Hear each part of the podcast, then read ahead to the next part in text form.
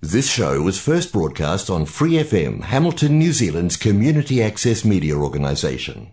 For more information on our lineup of shows and the role we play in the media, visit freefm.org.nz.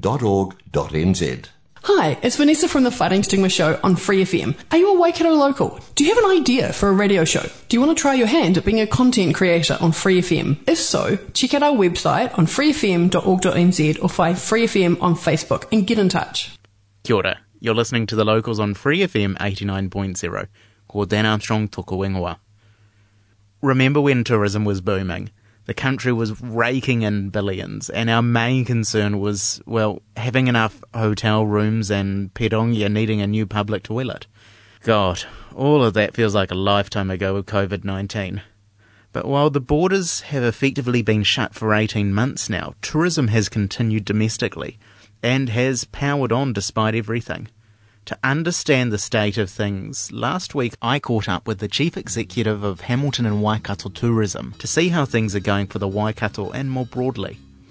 So let's crack into it. This is The Locals, and this is Jason Dawson.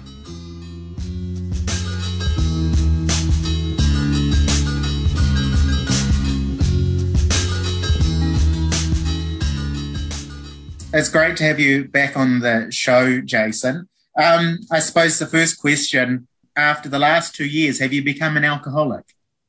no, but I've definitely put on weight. I would say because of all the baking and the and the extra uh, delivery service of food. But yes, no. I look. I probably I probably would say I ha- we have drunk more than ever, um, and which isn't always a good thing. But it's it's in moderation. Um, but it's sometimes you do feel like at the end of the day oh my goodness, what else can I really do? It's, you know, you, people are, and this isn't just us, you know, everyone's been working probably 12 to 14 hour days, especially when lockdown first hit. And then for the next 18 months, it's just been non-stop, uh, grueling, raw, tough, but we have seen glimmers of hope. So that I think that's been the nice thing. And I'm pretty sure when I last interviewed you in what 2019, um, you know, everything was pretty great. If memory serves, tourism at the time brought in about 1.6 billion to the region, and we got roughly a 10% cut of that. Can you give us a bit of an idea of what the picture is today? So yes, we've gone from an industry of 1.5 billion um, to around 785 million a year. So still significant, but look, we are out of the billion dollar range club now um, which is to be expected. Um, although domestic was always our biggest contributor, so they were 75% of Waikato's market and also Waipa's. Um, we obviously are now 100% domestic as a destination. So uh, what we do see obviously is inter- domestic visitors don't spend as much. You know, international visitors spend double the amount of a leisure traveller. Um, but we are seeing Kiwis more than ever uh, with regards to visitor numbers out in our region. So look, we are grateful. Um, so compared to 2019, um, it, it, looked pretty grim. Um, but as of a baseline of last year, um, we've actually had an increase of 11% uh, compared to the first year where we came out of our initial national lockdown. So I think as a region, again, the Golden Triangle for Waipa and for our region serves us well.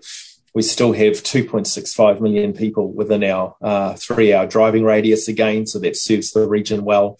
Um, and again, unfortunately, every time Auckland does come out of lockdown as our number one market, we see those visitors pour over the Bombays back into the region. So still, um, yeah, not obviously great growth figures as we were talking about a few years ago. Um, but I would say at the time was right for the industry to hit a reset button anyway. So I think it was good in some aspects for us as a sector to relook at the way we do things and the way that visitors travel. And how are operators feeling on the ground now? Uh, look, it kind of varies. So some of our operators are having their best years ever. Um, you know, domestic uh, New Zealanders with, with no other choice. You know, uh, Raglan has become the, the new Bali and Waitomo potentially is becoming uh, the new Cinque Terre, but there's still so much more um, to our region. So I think, look, some operators are doing well, um, but there are definitely operators, and I would pull out Waitomo Village particularly that are not doing well. Um, they're just hanging on really. International was around 95% of their market. before lockdown, um, and now with this continual closure of our international borders, which again is a sector we are happy with. Um, health comes first, so we do believe in the health choice to keep us safe.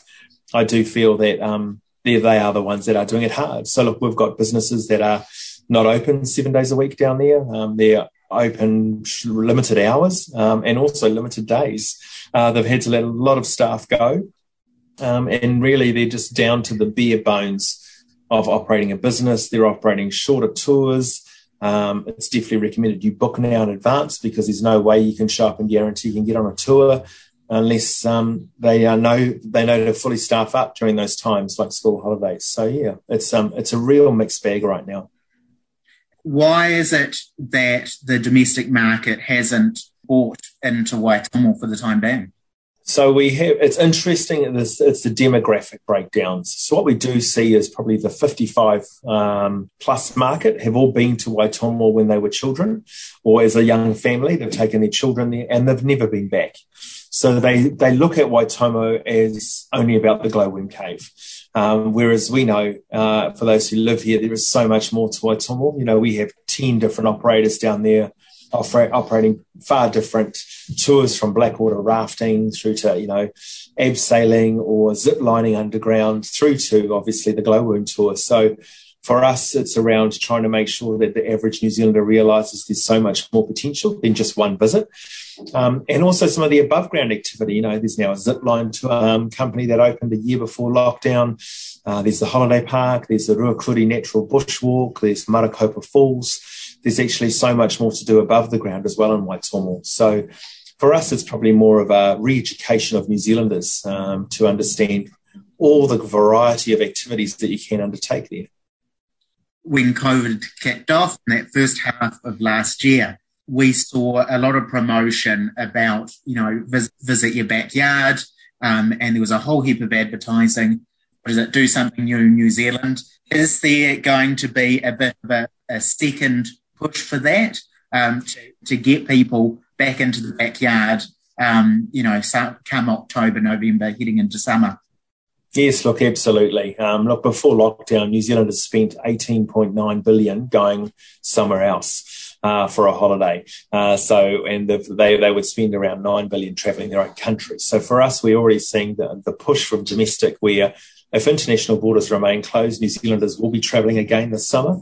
Um, do something new, New Zealand, um, run by Tourism New Zealand and with us in partnership is going really well. Um, so we see that campaign with Tourism New Zealand enduring. It will run again for another year. Um, obviously, a big push around school holidays and the summer holiday season. You'll see the messaging this time of year is more around well-being, connection, and just taking the time, which is really important. People are about to come into we're into spring now. They've had a really tough winter, and again, just that sense of you know extra light in your day. Um, and just reconnecting with friends and family and with nature is a big part of it. It's all around well-being. So look, that campaign will continue. Um, this summer we'll probably focus more around events. We know that um, a third of New Zealanders will travel for an event to a different part of our country. So events will also feature quite strongly in this year's summer campaign as well. Did we get arrogant assuming that the sector would keep growing and we'd work out the teething problems down the road?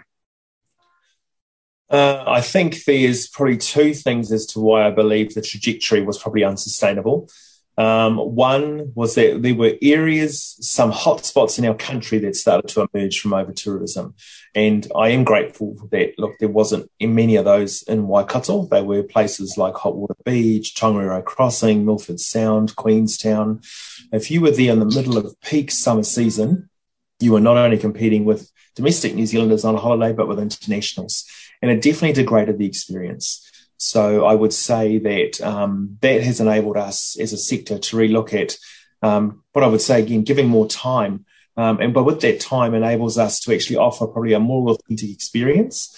I think it's also given us an opportunity in our international facing communities and areas to reshape, to look at what else uh, domestic New Zealanders would actually like to, excuse me, experience in their own backyard. So there were some operators. And again, we, we, talk quite publicly about the effects on Queenstown and Southern Lakes because they were so international focused um, that unfortunately for many New Zealanders, there probably wasn't a lot of products or experiences that they could go to that actually talked to what we would want as the traveller, um, but then also potentially was out of their price range.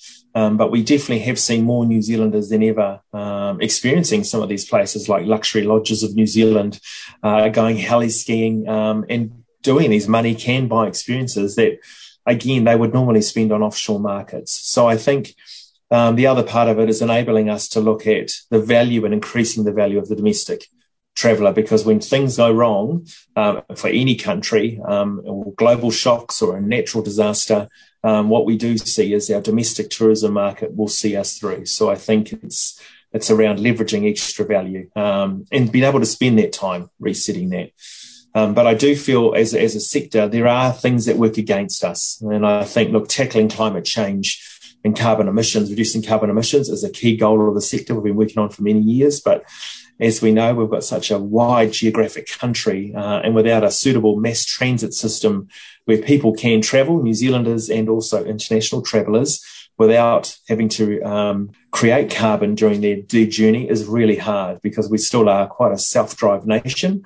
Um, and we definitely see that with our international visitors. If they if they're not on a main city uh, air route or able to get a train, potentially commuting within cities, they do have to use vehicle transportation. So I think the future is definitely electric um, or hybrid with regards to reducing carbon emissions for, for transportation around our country um, if you're a visitor here.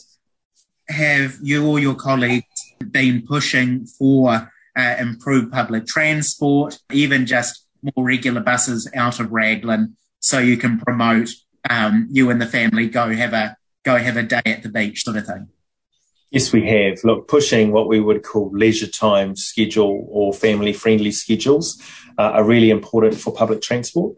Um, we've been a big part of the conversation around Te Huia. Obviously, our new rail trip to, to Auckland has been built as a commuter service, but we've seen the popularity of off peak travel on Saturdays where, you know, um, the Te is running at 110% uh, occupancy um, going to Auckland for the day. So imagine if we were able to offer a return service on Sunday, um, we were able to offer a Auckland to Hamilton service, and then also offering off peak during lunchtime travel. Um, which is normally just like uh, Air New Zealand do. Um, it's cheaper for us to fly uh, off peak um, during the middle of the day when flights are, you know, normally only around 65 to 75% full. So we see the same sort of scenario being applied to public transport. Um, and look, and Raglan has, look, it was a real push to eventually firstly get workers to be able to live in Hamilton and be able to go out to Raglan to work. So again, getting a good public transport system out there was really strong. But again, um, different hours, you know, um, would be really good to try and drive and reduce um, the necessity or reliance on vehicle travel. But we know, look, it is it's really hard, you know, to travel anyone from to travel from Hamilton to Waitomo uh, or down to Matamata, particularly. There there aren't good public transport connections to those areas. There does there is this uh, reliance again on alternative modes of transport, um, and again cycling is a big part of it. Look, cycleways. New Zealanders have had a renaissance with cycling.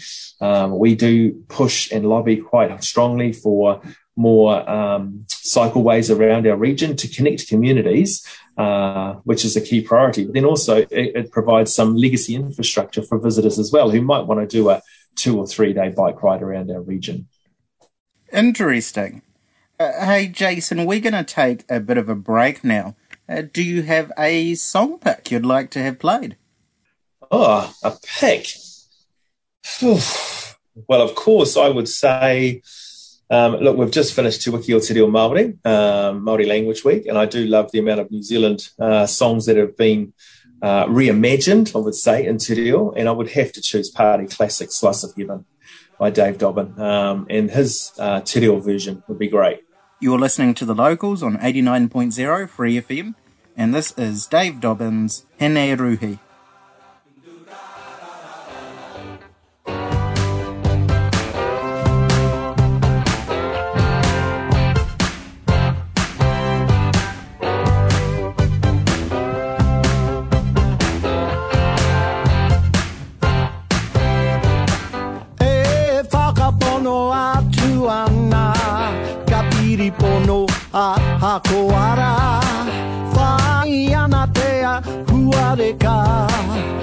Ia ranga, mahi a te rehia Ki te toi maha te wairua. Ko te ngutu tu pere mai ana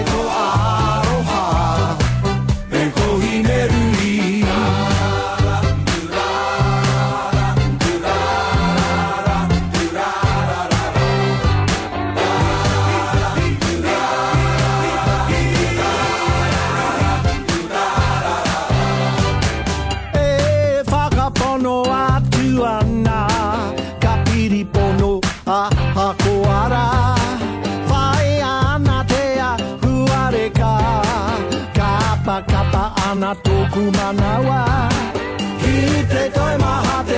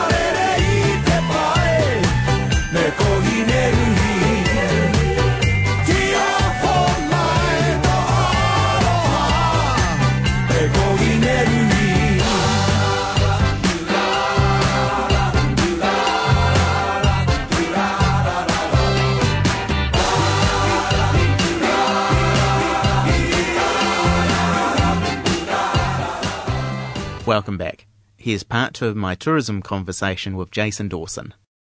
Jason, do you think some operators are getting a, a, just a bit too fed up with the lockdown? You know, borders have been shut for so long now. You had the Australian founder of Flight Centre calling for the end of lockdowns. Is it all just a bit too much for some people? I don't believe that's really been the case for most of our operators, and definitely not here in Waikato. For us as a sector, it was more around having a plan. Uh, and I think the lack of certainty and the lack of having a plan really put every business, not just tourism, events, hospitality, transport providers, um, even logistics, uh, really up in the air. So it's around access to markets. Um, so I think by the government releasing their four-step plan um, earlier, uh, and, well, literally only a couple of months ago before we had the latest lockdown, was a good step because what we have seen as a country, particularly, is other countries around the world, of course, not having such a hard lockdown like we've had, but at least they had a plan. And we really just want what, what we call tentative dates to plan towards. You know, tentatively, we might reopen the Trans Tasman bubble at the end of this year or early next year. And that just allows all any business to plan their scenarios. Um, what I did find is every business, again, um, tourism as well, we had to provide multiple scenarios on how we would plan uh, a hard lockdown, uh, alert level changes, and potentially trans Tasman bubble or not. And I think that sort of scenario planning does kind of drive, um, it gets tiring. I think after 18 months of it, many businesses had kind of were starting to get a bit fed up. So I think, look, what we were experiencing um, was more around just just having a plan, because I think everyone ne- needs a plan in a crisis. We all need to look to someone, and we've definitely looked to our leaders, and we just now need to understand the plan. And and, and again, it will adjust and shift and move based on our health response.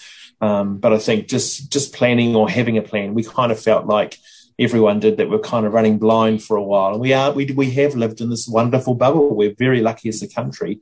But how long is that really economically and socially or culturally sustainable? Um, and we saw that when the Australian borders opened, it was just around reuniting friends and family. It's not actually around having these grand holidays. People are still quite nervous. They're being very safe overall, and people are just wanting to reconnect with friends and family or uh, during crisis. So that's key are you concerned that um, hospitality staff on the front line are going to be copping uh, more abuse uh, from those who don't want to get vaccinated or, or follow mask rules and the like? Yeah, look, I think we were all really nervous as a sector, business, retail, hospitality, and tourism and events around the onus being on business to make sure there was compulsory scanning and mask wearing. Um, because very similar to vaccinations, unfortunately, we have people out there who don't believe in any of these um, measures that, that were put in place to reduce the risk. So you can't force anyone to vaccination. So for business owners to force someone to wear a mask or to scan has obviously, we were nervous of confrontations. What we have seen probably more so is this herd mentality or uh, the community surrounding them actually pulling people up for bad behavior. Um, so it doesn't always have to come from the business owner. What we've seen is customers that are there, they, they're the ones that are actually going up to someone saying, excuse me, you didn't scan in. Um, I don't feel safe. You're not wearing your mask correctly. Um, so we are seeing more of it being this community police or enforcement um, of the rules, which is really good. Um, because I think overall, whether you agree or not with what the government's put in place for us, it's more around the safety of others. People aren't, you know, people are quite happy to say, well, you can risk, take the risk with whatever you don't want to do, but we don't want that on me um, and my community or my children. So I feel that it's more around at the moment others around those hospitality providers, retailers who are actually um, helping police or enforce the rules. Every time we have a lockdown, uh, as you say, we plan for it, we respond, we react, and ideally we learn lessons from it. Over these last sort of four, six weeks, what do you think the lessons you're going to take away from this Delta outbreak are going to be? I think um, we all learned it from the first national lockdown, and it's just continued us to always be prepared. I think what we've seen this time is more businesses that were ready uh, when we went into a national lockdown, um, and even families, you know, with their personal situations. We all knew what to expect. We all knew the supermarket drill. We all knew schools would close. So I feel that overall we were mentally prepared for what was ahead. And we now have more than ever the tools and resources to adapt and adjust our business models. So I think, you know, we launched Mighty Local uh, during the last lockdown, and we obviously what we call uh, started up again and rebooted it uh, during the last lockdown that we've just finished. And what we saw this time, because during Mighty Local, we promote more things that people can do safely at home to be a Mighty Local. Uh, and then at Alert Level 3, it was around promoting our takeaway businesses through our hospitality providers. And this time, you know, we were lucky to have, you know, counting on your hands the number of hospitality providers from Te Kūiti to Matamata or even to Meremere that would be offering any sort of takeaway or contactless delivery. Um, that completely changed on its head this time, where we saw more hospitality geared up and ready. They knew how to do contactless deliveries. They knew how to do click and collect, or they also um, had a number of online ordering systems now, which were available. So again, we just felt this time um, it was more that we were ready to go and reboot. Uh, as soon as anyone listening to this can, where would you recommend that they go and check out in the Waikato? Waitomo. Um, I think it's about taking a second look. Um, if you've been there before, go back. Uh, there's so much more. And again, it's not just about those who want to be the hard adventurers. We've got plenty that don't want to go underground. uh, above the ground. There's even a beautiful well-being spa that's been established at Waitomo Adventures. So you can do a float tank or a massage. Uh, you could also, if you're a foodie, you can go to Huhu Cafe or the store or the eatery. Um, and there's just a really, it's just a really cool vibe. It's a beautiful space and a beautiful place. So again, go back to Waitomo, uh, rekindle your childhood memories, but create new ones. Thanks, Jason. I really appreciate that you took the time out of your day to chat, and I can't imagine how much pressure you and others are under right now. Jason is right when he says things are still moving, and there certainly is plenty to enjoy. Whether it's taking the kids to Waitomo Caves during the upcoming holidays, or enjoying the Te Awa River ride, which should be completed shortly. So, get out and enjoy the region. Just make sure that you're socially distancing, masked, vaxed, and all of that. Right, that wraps up another show. You can find this and other episodes on Spotify and Apple Podcasts. Just search The Locals.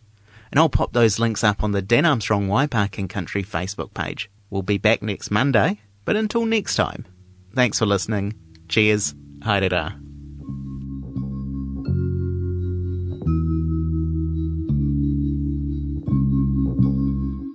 For more episodes, use the accessmedia.nz app for iOS and Android devices, or subscribe to this podcast via Spotify, iHeartRadio, or Apple Podcasts. This Free FM podcast was brought to you with support from New Zealand On Air.